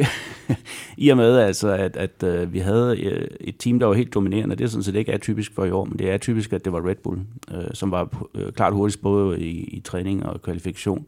Og det endte så også med sejr til, til Max Verstappen. Øh, Mercedes, øh, ja, vi fik en verdensmester i Lewis Hamilton. Det er ikke den store overraskelse, fordi han, øh, han havde jo allerede næsten vundet det på forhånd. Ikke? Men, men øh, den måde, det skete på, var anderledes. Altså, det var ikke den her Mercedes-dominans, øh, som vi har set så mange gange. Øh, tværtimod, øh, øh Lewis han øh, blev nummer 4. Han var ikke engang på podiet. Øh, Bottas blev taget med en omgang.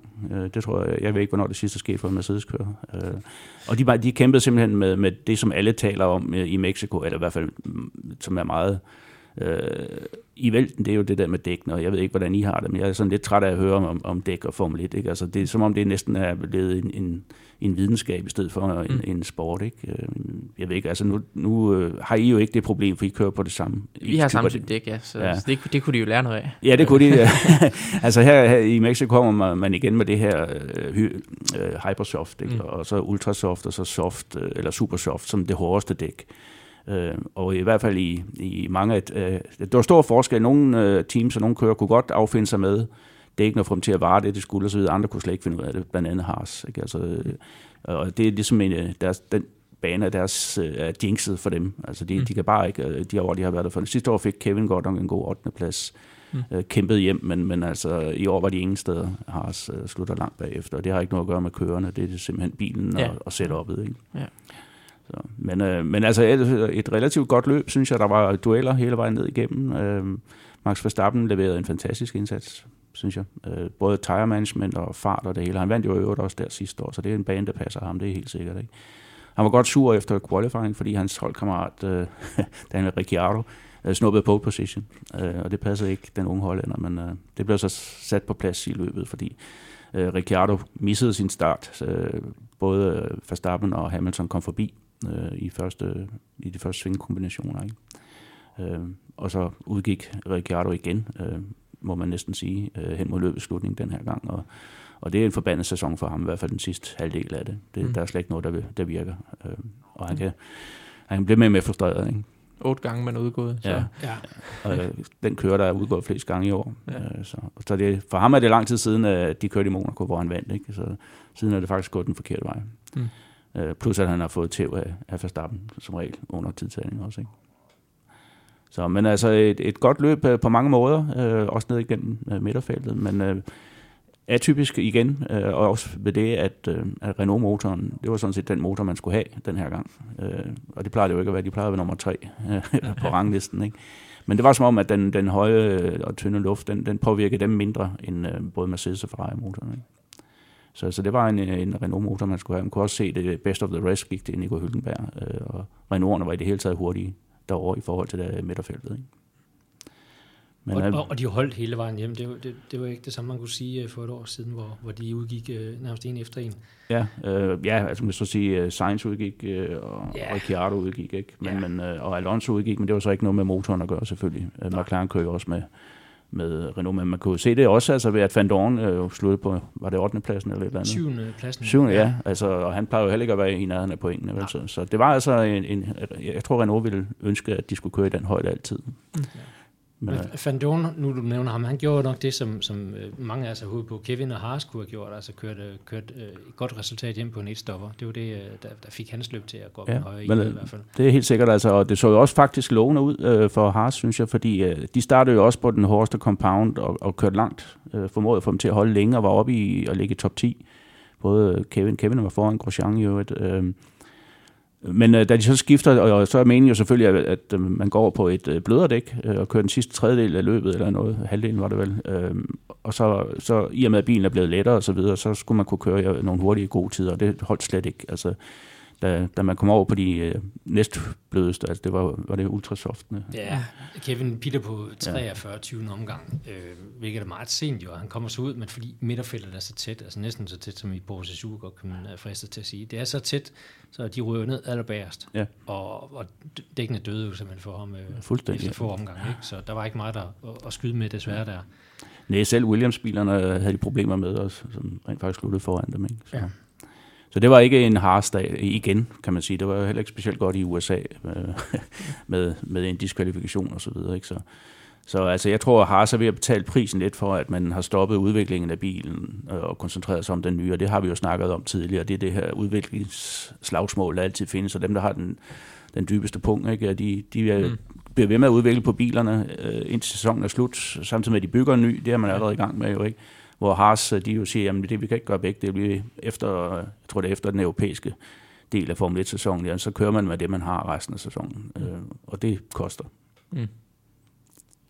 Ja, så, så kører øh, mesterskabet, kan vi sige, det, det ser ud til at være, være, være kørt for, for Kevin øh, i, i best of the rest-kampen i hvert fald, og, og Haas, de er også øh, meget håbløst bagud nu i forhold til Renault. Ja, altså der er jo faktisk lidt spænding i den her uge, fordi der, der bliver der altså ja. appelsag øh, hørt om den diskvalifikation fra, fra Monza på Grosjean, og, og det giver jo 8 point, hvis, hvis de får den plads tilbage, så er man altså, plus at øh, Renault mister nogle af, af de point, de har, så, så er der måske alligevel en mulighed, men ellers ser det ud til, som du siger, at, at løbet er kørt øh, i den der, det bliver en femteplads i konstruktørmesterskabet. Ja. Og så ellers, øh, øh nu, nu tager vi øh, øh, tingene lidt på, på forkant der, men de næste to løb, det kommer Brasilien, og så øh, finalen dernede, passer måske en lille smule bedre til, øh, til harsbilerne, end, end øh, Mexico gør. Altså den er meget tekniske bane, som ikke lægger op til, at Haas-bilen den skal fungere. Nej, altså der, der er jo den der, som vi snakkede om tidligere, den der Mickey Mouse-sektion, øh, som jo ikke er Haas-bilernes livret. Det har det ikke været, øh, i hvert fald tidligere. Men så har man så lige den der øh, hurtige S-kombination, som jo er det, som de plejer at, at, at være stærke i, de der hurtige svingkombinationer. Ikke? Men øh, jeg tror, der er for lidt af det i Monaco, eller i Syd af Mexico, til ja. at, at de for alvor kan udnytte det der, der hvor chassiset har sin styrke. Mm. Ikke? Det er ikke så stor hastighed, at man kører i, i svingene der. Så. Nej. Så, det men altså, det men, bedre i, ja. i Brasilien. Ja. Men altså en, en skidt, skidt, skidt weekend for, for Haas øh, og Kevin også, men øh, han var trods alt foran øh, Grosjean. Ikke i kvalifikationen, skal siges. Der har Grosjean fået skoven under Kevin. Og det igen, så, så hører man jo den snak om, at Kevin går altid lidt død hen mod slutningen af sæsonen. Øh, det synes man, man har set tidligere osv. Og, og der er også nogen, der mener, at det er det, der er ved at ske nu. Det mener jeg nu ikke, det er. Altså, øh, Grosjean har fundet sig selv. Og jeg tror, nogle af de ændringer, der blev lavet øh, hen over sommer, eller lige efter sommerpausen med nyt gulv blandt andet, det har passet bedre til Grosjeans kørestil end til Kevins. Øh, men altså, faktum er, at siden øh, øh, sommerpausen, der har han jo kun scoret de her hvad, 8 point eller sådan noget. Mm. Men er godt, stadigvæk et godt stykke foran Grosjean i ja. interne regn. Jo, jo, og man, man skal også huske, altså selvfølgelig er Grosjean også rigtig, rigtig dygtig, det, det er Kevin jo også. Uh, altså det, det er jo også meget med, hvordan den rammer hver, hver køre opsætning. Altså, det er jo sådan nogle ting. Uh, den ene dag, så, så Grosjean hurtigt, den anden dag Kevin hurtigt. Altså, ja, det, det, det vil skifte. Ja, men altså, de er meget ens matchet, ikke? Mm. Altså, altså, og det er som du siger, på nogle baner er det den ene, og på og nogle baner den anden her, ikke? Altså, og det var selvfølgelig også uheldigt at, at for Kevin at blive diskvalificeret i USA. Det var ikke noget, han havde med at gøre. Mm. Øhm, altså, og jeg kan huske, at vi snakkede lidt om det sidste øh, podcast, om, om det her, hvad der egentlig var, der skete omkring det her benzinforbrug. Øh, og siden er der jo kommet nogle ting frem, blandt andet fra Günther Stein også, jamen altså, det er også herinde øh, i pitten, der kan, der kan se det her. Det kan Kevin jo ikke se. Han kører efter vores desinger. Og lidt som vi gættede på, øh, så var det faktisk øh, med i, i taktikken, at de ville blive taget med en omgang Øh, fordi så havde det passet med, så havde det ikke brugt for meget fuel, fordi så kører man nogle gange mindre, ikke? Men øh, det, det, blev det så ikke. Meget, øh... Nej, men det var nogle få 100 gram, ja. ikke? Altså, men det er sådan en sort-hvid regel, altså enten har du brugt øh, ja. for meget, ellers har du ikke. Altså, ja. man kan ikke grædebøje det der, vel? Men, men hvis uh, taktikken var gået op, altså at Raikkonen havde taget øh, Kevin med en omgang, og det var han jo tæt på, øh, så, havde, så havde der ikke været noget problem. Så det er lidt surt. Ja. Men altså, du ved jo også, øh, Mikkel, at man kører altid lige til grænsen af det. Det er man nødt til. Ja. Jeg har sådan en teamkollega, der blev diskvalificeret på, på to kilo undervægt og sådan, altså på en bil, der vejer 1300 kilo. Ja, det har ingen altså, betydning, vel? Nej, altså. det, det er sådan, det er, ja. desværre. Men altså, det, man undgår så også nogle diskussioner, for hvis man først begynder at grædebøje det og, og sige, ja, ja. altså, det, okay, det, det, det går nok, eller du, mm. du får lov at køre sådan, altså, så ja. åbner du jo op for en, så, en can of worms, som man siger på ja, engelsk. Det, altså. det, det dur sgu ikke i det her. Nej, du er nødt til at være konsekvent. Ikke? Ja, sådan det. Vi kan tale tidligere også om betydningen af de her træninger, altså få sat hele weekenden sammen, og hvis du misser din træning, I har kun en i Porsche Supercup, men fra, eller hvad hedder det, Formel 1 har trods alt tre, men Kevin missede jo også den tredje træning, øh, var lige ude på en installation øh, omgang, og så måtte han køre pit igen, og, og missede fuldstændig træning. Det betyder også utrolig meget øh, for en kører, og for hele weekenden, jamen, du mister Jamen, den tid. Der, og, altså også, også mentalt, og, og du vil jo gerne køre tættest muligt på tidsstanding, så så du, du er klar og, og til det gælder. Øh, og så, så gå glip af det sidste træning, der, det, det, det vil man være meget træt af. Ja. Øh, når, når ens teamkollega ligger og kører rundt og, og sådan. Altså, det, det betyder noget, det gør det.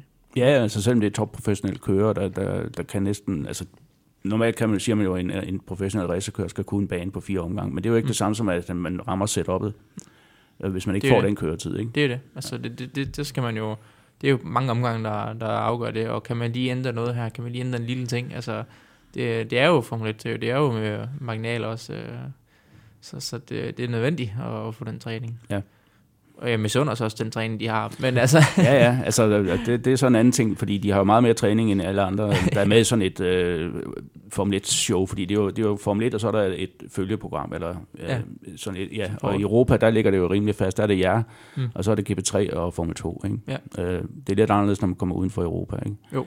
Ja. Øh, men altså, det er jo Formel 1, der får al opmærksomheden, ikke? Altså, I andre, I må bare øh, kører nøje. Vi, vi må bare tage den tid, vi kan få. Ja. Øh, det, det er så en halv time, når de kører, jeg ved ikke, øh, kører de tre timer, eller hvor meget er det?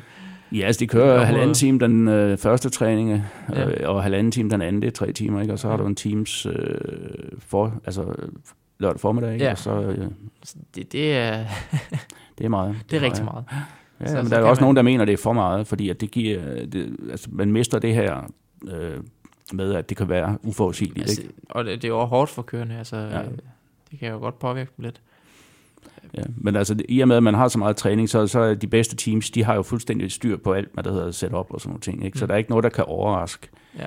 Øh, vi så det jo i USA, hvor det hele regnede væk om, om uh, fredagen. Ikke?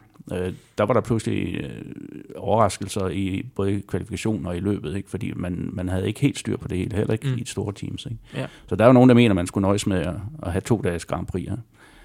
Øh, mm. men, men det er der jo diskussioner om, ikke? fordi det, nu kan man jo så heller ikke teste længere, øh, stort set ikke. Jo, jo. Jamen, altså, det, det vil jo ja. skabe nogle, nogle muligheder for, ja. for at gøre det lidt mere interessant med, med de store teams, der, der kunne døje lidt med en opsætning også. Ja. Altså, så, så der skal jo mere held ind over øh, og ramme det rigtigt første gang. Altså Toto Wolf blev spurgt om det, og hans svar var bare, jamen så køber vi bare nogle, nogle flere øh, computerprogrammer, ikke? altså, ja, ja. altså, det, og det, det er selvfølgelig også rigtigt, ikke? Altså, mm. men, men det er jo i hvert fald et tilfælde, altså en, en en kendskærning i år, at, at Formel 1 er brækket over. Ikke? Altså, man plejer selvfølgelig altid at have top teams, og så de andre teams, men, men afstanden mellem de tre hurtigste teams i år, og så resten af feltet, den er, den er bare blevet enorm. Altså, mm. og, ja, altså, så er spørgsmålet, hvad, hvad gør man, for det er heller ikke godt for spændingen. Altså, det nej, er ikke, nej, fordi, altså, for når man kigger på femtepladsen, der blev taget med en omgang, ja. Altså, det, det er jo... Ja, og Hyggenberg på Novatielpladsen blev taget med to omgange. Ja. Altså, så, så, så, det siger jo lidt om det, og vi har set det også uh, mange gange, når en af de, de hurtigste, en, Hamilton eller, eller Vettel eller anden starter bagerst, jamen det tager dem fem omgange, så er de oppe i, i top 6. Ikke? Ja, ja. De kører bare, det er jo ikke engang overhaling, og det er for det, det, det er to forskellige uh, klasser, ja. egentlig. Altså, det, det er jo ikke... Hvad skulle man gøre ved det, synes du? jamen altså, nu kan vi se Supercoppen med, med ens biler. Uh, der, der bliver kørt tæt. Ja. Så... Uh, så der skal i hvert fald være nogle, nogle restriktioner der. Mm. Men er løsningen at lave det til en, en mærkeklasse? Som, Jamen som det, det kan man bare ikke, fordi så har man Ferrari og, og alt Altså, det vil også ødelægge DNA'en. Det vil ødelægge det. Ja. Ja. Øh, så, så det er jo stadigvæk øh, konstruktørerne, altså, ja. som, som leverer en, en, en bil, men der, man kan bare se, at bilerne de er bare så langt fra ens. Øh, Mm. og så, så der skal selvfølgelig... Øh, der, kunne være nogle stramme regler. Men, Ja, hvordan? Men jeg er ikke... Øh, Altså, altså der, man snakker meget om standard parts, altså nogle, øh, nogle flere dele skulle være standard. Altså, man har allerede noget omkring Ja. motormanagement og sådan nogle ting. Det kunne godt være ens gearkasse og, og sådan nogle ting. Men, men det vil jo igen stride mod, kan du sige, hvad Formel 1 er. Ikke? jo jo, og også hvis man tager... øh, Jeg laver ens motor, jamen, Mm. Så står man... Altså, Altså, det, så er det ikke Formel 1 mere. så er det ikke Formel 1. Altså, nej. så det, det, den er svær. Altså, men jeg så er tænker, vi tilbage i noget IndyCar øh, fra, øh, fra 90'erne, ikke? Altså ja. fantastisk race, men Helt vildt fedt det var race, ja. ens øh, chassiser, og det var, øh, eller der var to forskellige chassiser, typisk ikke, altså et par øh, motorfabrikanter. Fantastisk race. Øh, men, men det er jo ikke det, Formel 1 er, og det er jo ikke det, der Formel 1 skal. Nej. I mine øjne i hvert fald. Men altså, Formel, øh, Formel 1 er jo efterhånden den eneste kategori i Formel Sport, som, som ikke er en mærkeklasse. Ikke? Ja. Altså, jeg tror, IndyCar har også lidt, øh, der er to forskellige motortyper, øh, og det er vel også, det er vel også tilladt med forskellige chassiser, men, men reelt er det vist nok en, en mærkeklasse. Ikke? Altså, Mm. det, de fleste bruger det samme materiale. Ikke? Jo jo, jo. Så, Men man kigger man bare lige steppet ned Formel 2 og, og Formel 3, og det, der, det, det er jo meget tættere. Altså, det, det er jo, der er de jo på omgangshøjde. Ja, Øh, men det er også mærkeklasser. og Ikke? det er altså, det, ja. Og, og netop Formel 2 er jo blevet fremhævet lidt i år i forhold til Formel 1, fordi der, de har produceret noget fantastisk race faktisk, Mm. mm. og de kan overhale hinanden, for aerodynamikken er ikke så, så specifik, altså ja. den er ikke så kompliceret og alt det der, ikke? Mm. Hvad, hvad mener du som kører om de her hjælpemidler, der er i Formel 1, altså DRS-flappen, øh, som man kan åbne øh, et til to steder på banen, afhængig af banen? Altså, Jamen altså, for, når man kigger på topfarten, nu så jeg topfarten der i Mexico, øh, var det 360 eller sådan lidt Ja. ja. det, det er jo helt vanvittigt, øh, når de åbner den spoil der og får slipstrøm og ja, øh, men, men det gør jo også bare, at, at du, om, om du kører højre eller venstre om på langsiden, det er jo nærmest lige meget, fordi du, du flyver jo bare lige forbi. Øh, så, så det ødelægger jo lidt øh, overhandlings øh, og altså det, det sjovt lidt af det. Øh, Ja, altså udfordringen ved at lave en overhaling, altså fordi Ja. som, der er jo DRS-overhalinger, og så er der rigtige overhalinger, ikke? Ja. Altså, det er der. men, men altså, øh, bagsiden af det er ved at fjerne det, det ville jo være, at, at man fik meget få overhalinger, ikke? Altså, i løbet af... Muligvis, ja. ja. Øh, altså, nu ved jeg bare, når vi kører slipstream ned ad, ned ad en lang side, og, altså det, det er jo først i, i udbremsning, at man laver overhaling, hvor, hvor man ser her, jamen det er jo inden man bremser, at Mm. overhaling er, er lavet. Ja. Øh, Ja. Så, Ja, men der er både for og imod. øh, For og imod, ja. Ja. Altså, der er jo mange, der mener, at, at det, man skulle gøre, det er at lave en meget øh, strammere regler for aerodynamikken, ikke? Sådan at, at, fordi hvis man går ind og kigger tæt på sådan en frontspoiler, for eksempel på en Formel 1-bil, det er jo utrolig, altså det er nærmest kunstværker, Ja. altså, og de blev, der blev brugt millioner og er der millioner kroner på at, at, at få dem øh, til at være så effektive som muligt. Og når man så kommer til at ligge foran, eller lige bag en anden kører, Mm. mm. så forsvinder en del af den øh, downforce, som den der øh, frontvinge ellers genererer. Ikke? Ja. Og så kan, du ikke, så kan du ikke komme tæt nok på. Ikke? Så, Mm. så det, det er dilemmaet. Ikke? ja, ja. De, de kunne lære noget af en, af en mærkeserie. Ja, hvad det angår i hvert fald. men, men altså personligt så mener jeg nu også, at, at noget af charmen ved Formel 1 Ja, forsvinder. Det, men, det som, er klart. Det, men altså, som jeg sagde indledningsvis, altså, jeg, jeg synes jo et eller andet sted, at, øhm, at Formel 1 er kommet lidt på vildspor med de her hybridmotorer. Ikke? Altså fordi, øh, for det første er det vanvittigt dyrt, øhm, og for det andet så er det næsten blevet et konstruktørmesterskab, eller ingeniørmesterskab. Ikke? Altså, det skulle være, Formel 1 i min verden skulle være verdens hurtigste kører, Mm. Øh, og så, skulle have, så har man langdistanceløbende uh, World Endurance Championship. Det skulle så være konstruktørernes, altså der, hvor de, de Ja. dygtigste ingeniører sad Ja. og udtænkte nogle ting, som gjorde, at deres bil kunne køre længere på literen, for Ja. ja. eksempel. Ikke? Men sådan er det jo ikke. Altså, det er blevet blandet sammen. Det, ikke? ja, det er lidt anderledes nu, kan man ja. sige. Øh, man ser, det jo, det er jo nærmest tættere i, i VEC, altså det er i Formel 1. Ja, og altså tidligere, der, der kørte man jo stints, hvor du har kørt taktisk og sparet på det. Det kan du heller ikke nu i et lille mange, der kører du øh, 24 timers øh, sprintræs nærmest. Ja, ikke? Altså, det er det. Ja. Så, så det er sådan ligesom de to ting, sprintløbet, Formel 1 og så konstru- altså langdistansløbet, de er blevet blandet for meget sammen. Ikke? Det er, ja. Det er jo sådan lidt, lidt, lidt, lidt øh, sjovt, at når man, når man taler det her med Formel 1, at de skal køre med en vis mængde brændstof, og ikke mere 105 kilo, og Kevin Magnussen kalder det øh, økoræs nærmest. Øh, og så ser man nede i, i, i paddock, der står 10-18 lastbiler per, per Formel 1-team, der fragter udstyret rundt i Europa. Når de så oversøges, så er det noget andet. Det er Mm. fly eller, eller skib. Ikke? Men, men de har mange, ufattelig mange lastbiler, der er fragtet rundt, for at Formel 1'erne, de skal kunne spare et par liter ud på, på banen. Det giver jo ikke mening et eller andet sted. Så. Nej.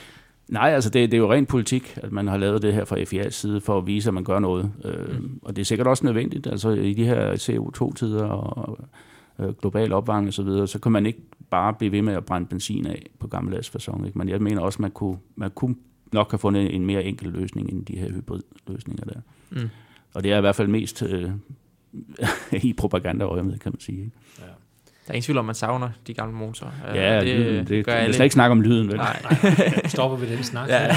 med det samme. Uh, hvis vi lige skal runde uh, løbet herovre, lige uh, hot or not, altså vi har vel en man of the match, det er vi ret enige om her under bordet, tror jeg. Ja, altså Max Verstappen gør det fantastisk uh, i løbet, og hele weekenden i det hele taget. Og efter den her skidt, dårlige sæsonstart, han fik, så har han jo fuldstændig vendt det på hovedet. Ikke? Mm. Ja. Og han kan jo et eller andet med det her, med den bil. Pas på de dæk. Han kan køre stærkt, han kan simpelthen passe på de. Jeg husker ja. hans uh, debutsejr i Barcelona der sidste år. Fattede ikke det tempo, han holdt, og samtidig kunne holde Kimi bag sig, og han kunne passe på de dæk mm. hele vejen. Han var, han var knivskarp. Det er altså noget, han kan. Øh, så er han nok så kontroversiel en gang imellem at lave nogle ting, hvor man tænker, ja, men øh, køre, det kan han sgu så, ja. Han er i hvert fald hot, det er der ingen tvivl om. Mm. Og not? Desværre må vi jo nok kigge på Haas-teamet. det kommer vi vist ikke udenom. Det er vi ked af. Ja, men det var det dårligste team dernede, tror jeg. Selv uh, Williams kørte fra dem i løbet. Ikke? Mm. Ja. Og hvis vi lige skal runde sådan de seneste nyheder på Bal, så vi har hørt lidt om Mikkel Overgaard og Pedersen her, hans planer for næste år. Noget Supercup, måske blandet med uh, Carrera Cup i Tyskland uh, for sit danske team, uh, hvilket lyder spændende, og det skal vi nok følge tæt herfra også. Men øh, der er også sket lidt, øh, om ikke så, øh, om ikke andet, så er rygterne taget til, i hvert fald nogle steder på Balser, i Formel 1. Ja, altså der, der har jo øh, sket en masse ting omkring nye kører øh, og køreskift og så videre. Øh, og det seneste rygte der, altså vi fik jo øh, George Russell bekræftet hos Williams, men det var så før USA's øh, Grand Prix. Som den ene af de af Williams, de har ikke selv øh, været ude med, hvem øh, der kommer til at sidde den anden. Øh, Ocon-navnet bliver nævnt mere og mere øh, i forbindelse med Williams, og det vil være et drømmescenarie for dem. Hvis de kan bygge en halvvejs ordentlig bil næste år, så vil de have øh, to meget, meget dygtige unge kører. George Russell, som jo ligger til at blive Formel 2-mester. Ikke? Okay. Øh, men altså, der skal findes nogle penge, øh, fordi øh, Williams er i den situation, de, de har ikke pengene, men mindre kørende kommer med en ordentlig chat af dem. Mm. Øh, og jeg ved, Ocon han vil have penge for at køre. Øh, Øh, og så kan man så sætte sig ned og sige, jamen øh, hvis de tager en kører som Ocon, som alle jo rangerer meget højt, jamen så vil de også kunne køre nogle, hvis de bygger en ordentlig bil, kunne køre mange øh, konstruktørpoint hjem, og dermed få en større indtjening til teamet. Ikke? Mm. Øh, så er der Sirotkin stadigvæk øh, inde i billedet, øh, Sergej Sirotkin, som jeg egentlig synes har gjort det godt øh, i år. Øh, på trods af det materiale, han har. Han, han kan jo kun blive målt med øh, Lance Stroll op mod ham, og ham har han kørt lige op med, efter min mening. Ikke? Mm. Men der er så nogle rygter omkring hans sponsor SMP Bank fra Rusland, øh, har problemer. Øh, der er noget med noget hvidvask øh, og så videre, øh, som kan spænde øh, ben for, for Sirotkin, for han får lov, kun lov at blive hos øh, Williams, hvis han kommer med en stor sponsor, det er helt sikkert. Øh. Så der er, sådan, der er lidt, der Robert Kubica har blevet nævnt igen hos Williams, men han, nu er han så også inde i billedet som udviklingskører, kalder det for Ferrari. Øh, det vil så sige, at han skal sidde foran en, en uh, computer-simulator, ikke? Mm. Uh, og det er nok ikke lige det, han har aller, allermest lyst til. Jeg tror gerne, han vil ud til nogle, nogle Grand Prix. Ja, uh, som kører. Ja, som kører. og det vil stadig være en god historie, men, men der er jo mange, der tvivler på, at, at hans fysik kan holde til det. Uh, han har jo en meget skadet højre arm, for eksempel. Ikke? Ja. Så, så jeg tror ikke rigtig på Kubica-versionen. Øh, ønskescenarie for Williams kunne jo altså være, som sagt, Ocon og Russell. Det ville være fantastisk. Mm. Jo, altså Russell, ham, ham har man jo set i, i Formel 2, ja. og, og det har vi fuldt. Ja. Og jeg tror simpelthen ikke, at, at Williams skal bygge så dårligt en bil to år i træk. Det, det burde ikke kunne lade sig gøre. de har virkelig ramt det, det skidt i år. Ja. Øh, så. Men det andet, der, der ligesom er, er på vej, og som jeg tror faktisk bliver til noget, det er den øh, nummer to bil hos Toro Rosso, øh, som jo ikke har noget navn på. Øh, Brandon Hartley bliver selvfølgelig nævnt stadigvæk, efter de har bekræftet, at Kviat øh, vender tilbage, øh, og Daniel Kviat, der skal køre den ene. Men der kommer et, et nyt navn ind, som måske ikke så mange har hørt om, øh, en, en, halv englænder, halv thai, øh, Alex Albon hedder han, øh, som egentlig var under kontrakt med øh, Nissan i Formel E, altså den elektriske løbserie, men tidligere har været Red Bull Junior. han presser sig på til det side, og han er en rigtig god kører. Altså han har vundet mange titler i juniormesterskaber, i go-kart og så videre, kan jeg huske ham. Ikke? Så det kunne være spændende. Og lige pludselig ser det ud til, at vi får en masse spændende nye navne ind, faktisk. Øh, Giovanazzi er jo bekræftet, ikke? Øh, øh og så øh, selvfølgelig at Leclerc op hos Ferrari og alt det der. Der, der sker virkelig noget øh, på tiden, som øh, er spændende. Lando Norris hos, hos McLaren, ikke? Så, er nogle af navne, du kender? Eller, ja, du kender dem jo, fordi at du har været med dem rundt jo. Ja, altså, det er jo, det er jo Verstappen, øh, så får man kender fra go af. Ja. Øh, og så, ja, Bruxelles har, har man holdt lidt øje med. Ja. Øh, vi holder jo også, når vi, når vi er i paddocken der, vi deler jo paddock med, med formbilerne, Alfa motorerne der.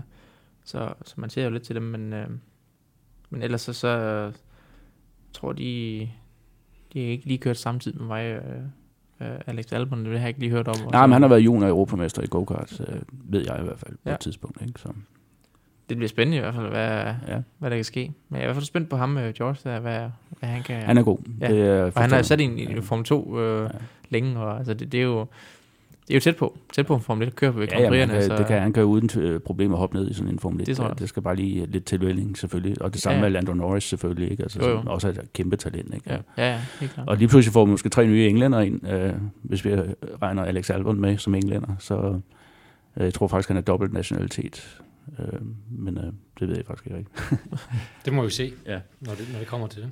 Hvis det kommer til det, hvis Nissan, de er, de er ret sure over det her. Øh, han havde skrevet kontrakter, det han har testet, og lige pludselig så måtte han afbryde test og alt muligt, fordi nu kommer der det her Formel 1-snak ind. Øh, så lidt ballade i kulissen der omkring, om han bliver øh, frigivet fra sin kontrakt. Ja, men altså, jeg tror, man kan lægge lidt i, at til den øh, sidste Formel E-test, øh, officielle test, som de er begyndt at, at lave inden øh, sæsonstarten, jamen der var Albon ikke med. Så der havde de allerede begyndt at evaluere andre kører hos uh, Nissan-teamet der. Det er sikkert et spørgsmål om penge, ikke? Altså, mm. hvor mange penge skal, skal der til, for at de slipper ham, ikke? Det er, ja. nok, det er nok der, det ligger, ikke? Ja. Godt. Er der noget, vi ellers skal runde? Hvad er der sket ude i den store verden? Jamen, vi har haft uh, sæsonfinale uh, i den europæiske Le Mans uh, Det var faktisk et af de sidste mesterskaber, vi manglede at få på plads, og selvfølgelig VM i langdistanceløb, som kører helt til juni næste år. Uh, den såkaldte Super Season, ikke? Men øh, den sidste afdeling af den europæiske Le Mans blev kørt i Portugal, Portimao. Øh, og en ung dansker, som de færreste havde hørt om inden øh, øh sæsonstart, Christian Olsen hedder han, øh, fik sin anden, eller tredje anden plads i LMP3-teamet øh, for øh, et øh, engelsk hold og slutter på en samlet fjerdeplads, øh, og det er virkelig godt gået af ham, fordi han har faktisk kun, han har en lidt speciel baggrund, for han har kørt historisk. Startede selvfølgelig også øh, go-kart, men, øh, men har altid kørt et par sæsoner i, i historiske racerbiler, sammen med sin far i øvrigt.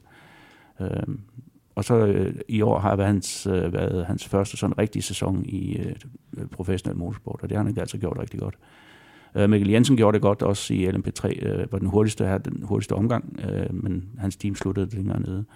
Øh, og så havde vi så øh, øh, det danske øh, High Class Racing i LMP2, som jeg tror nok, de kom ind på en 9. plads og fik et par point der. Så.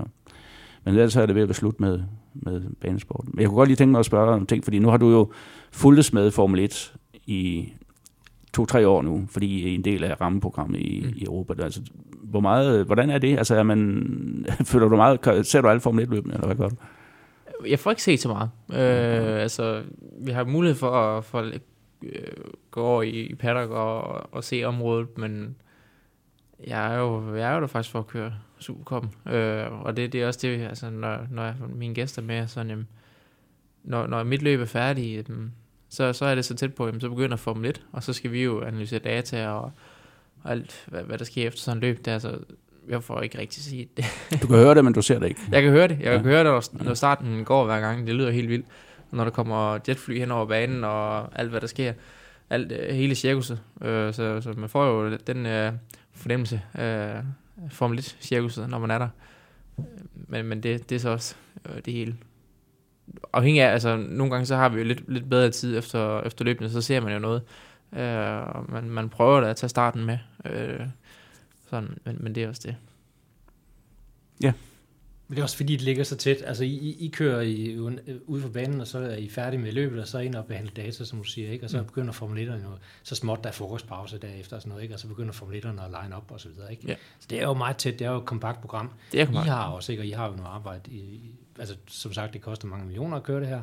Og selvfølgelig et arbejde, der skal udføres. Ikke? Så, det er jo, jo. Øh, så selvom man godt kan sidde og undre sig lidt over, du lige ved i Mexico, men hvor mange minutter af løbet så du? Mm. Øh, det kan man godt lidt over en gang, men, men, men yeah. der er jo selvfølgelig en naturlig forklaring på det. Det er der. Det er. Det var det terne flag, hvor vi øh, havde øh, Mexikos Grand Prix under kærlig behandling og hørte lidt til Mikkel Overgaard Pedersen, der kører Porsche Supercup, har gjort det på og gør det formentlig også næste år. Det bliver spændende at følge. Bo Balser Nielsen var vores øh, ekspert herinde, og mit navn det er Bo Skovfod. Vi høres ved. Tak for nu.